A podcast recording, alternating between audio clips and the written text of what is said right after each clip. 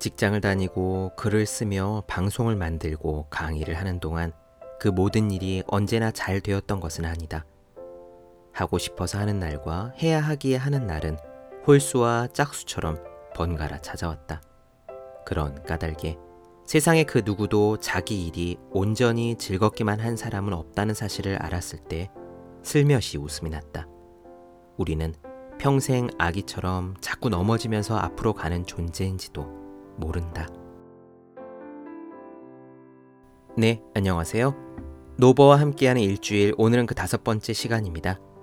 노력이라 쓰고 버티기라 읽는의 네 가지 챕터 중에서 세 번째는 슬럼프입니다. 처음에 마음먹은 대로 쭉쭉 속도가 나와준다면 얼마나 좋겠습니까만 실제로는 그렇지 않아요. 사람들은 그것이 많이들 궁금하신 것 같더라고요. 일을 잘 하는 사람에게도 공부를 잘하는 사람에게도 슬럼프가 있을까 하고 말이죠. 제가 아는 한 분명히 있습니다. 똑같습니다. 저는 그래도 주위에 공부를 꽤나 잘한다는 친구들을 여러 두었고요. 그들이 공부하고 일하는 것을 지켜보았지만 하기 싫다는 마음은 누구나 똑같이 옵니다. 차이는 그럼에도 불구하고 하느냐에 있는 것 같아요. 예전에 검도 실업팀 코치 겸 선수였던 사범님께 배운 적이 있습니다. 한번 이렇게 여쭤봤어요.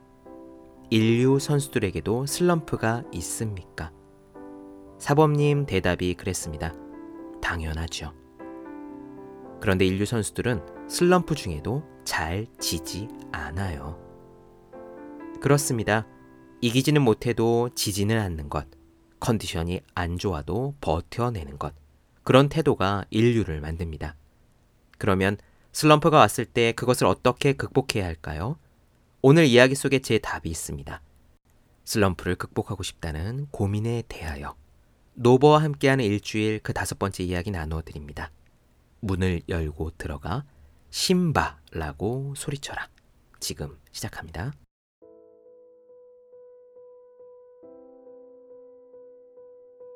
수험생으로 공부를 할 때도 그랬지만 글을 쓰고 방송을 하는 일에도 종종 슬럼프가 찾아온다. 슬럼프란 원래 갑자기 줄어든다 라는 뜻이다. 주로 운동선수들의 기량이 이유 없이 줄어들어 꽤 오랫동안 회복하지 못할 때 썼던 용어다.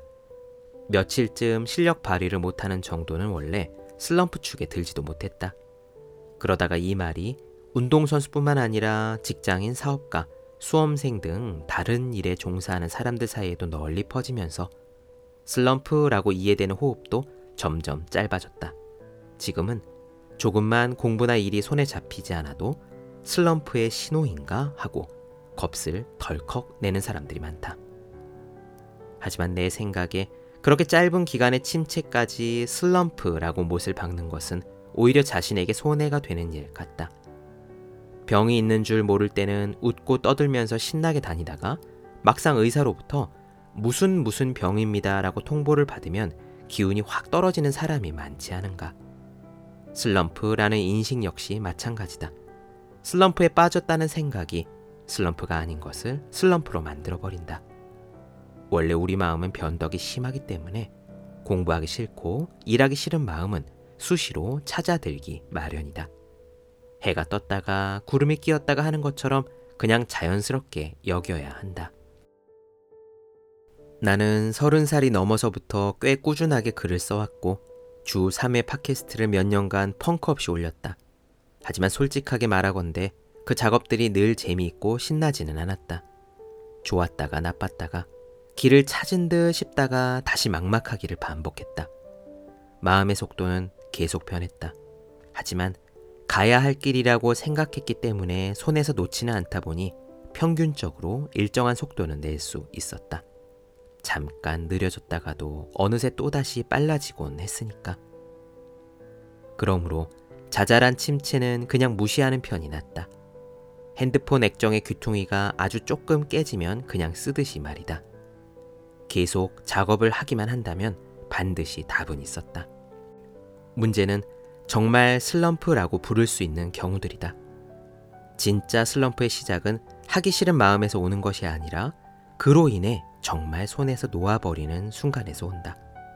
왠지 내키지 않는다고 캔맥주를 마시며 넷플릭스를 본다든지 이번 주말은 그냥 제끼지 뭐 하는 심정으로 머릿속에 플러그를 뽑아 버린다든지 그러한 일시정지가 refresh를 위한 휴식인지 슬럼프의 시작이었는지는 다음 날을 보면 알 수 있다. 여전히 하기 싫은 기분이 가득하고 그래서 그 기분에 항복하는 자신이 느껴진다면 슬럼프로 빠지는 수순이다. 이런 흐름을 기막히게 설명한 작가가 있었다. 퓰리처상을 수상한 작가 애니 딜러드가 창조적 글쓰기에서 쓰기 싫더라도 매일 글을 써야 하는 이유에 대해 남긴 부분이다. 나는 책을 쓴다기보다 죽어가는 친구를 지키듯이 책을 지켰다.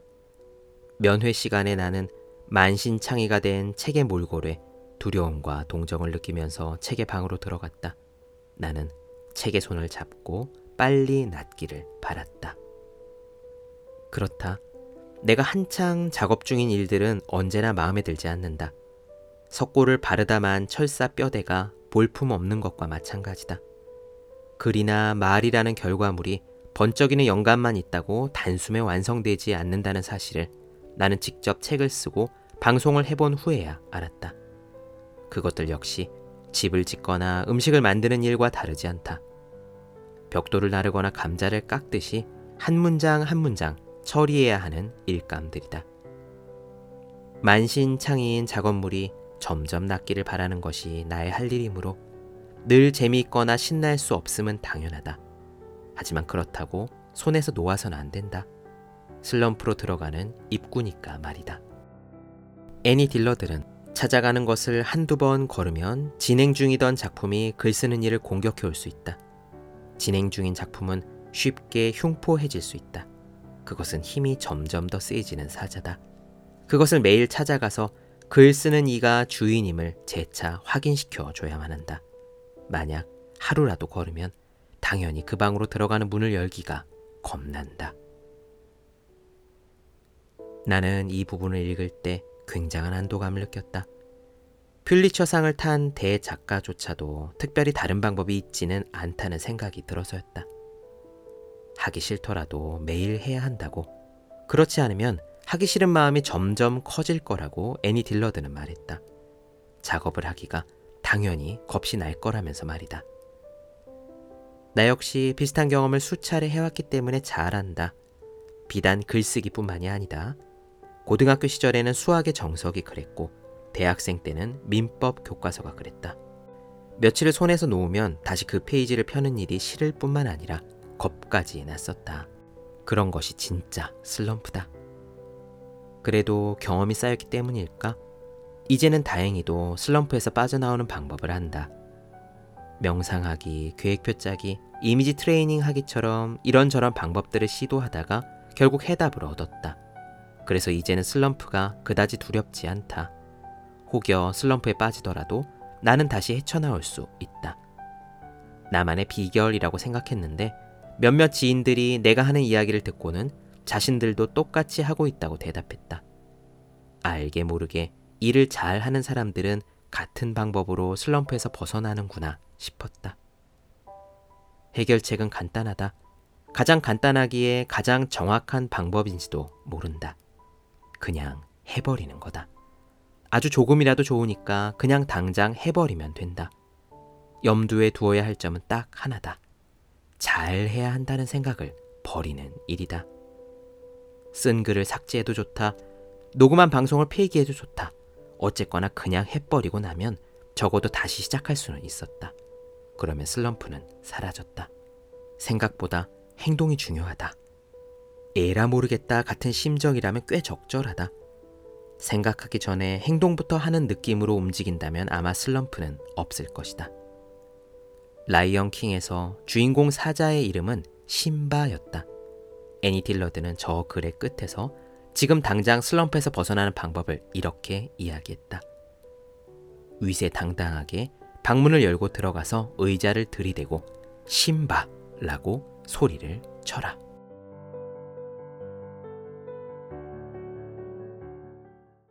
네, 노버와 함께하는 일주일 그 다섯 번째 시간이었습니다. 오늘 이야기에 공감이 되셨다면 이 에피소드를 슬럼프에 빠져서 고민하시는 주위 분들께 공유해 주셨으면 좋겠습니다. 저는 내일 여섯 번째 시간으로 찾아뵙겠습니다. 노력이라 쓰고 버티기라 읽는 많은 사랑 부탁드립니다. 감사합니다.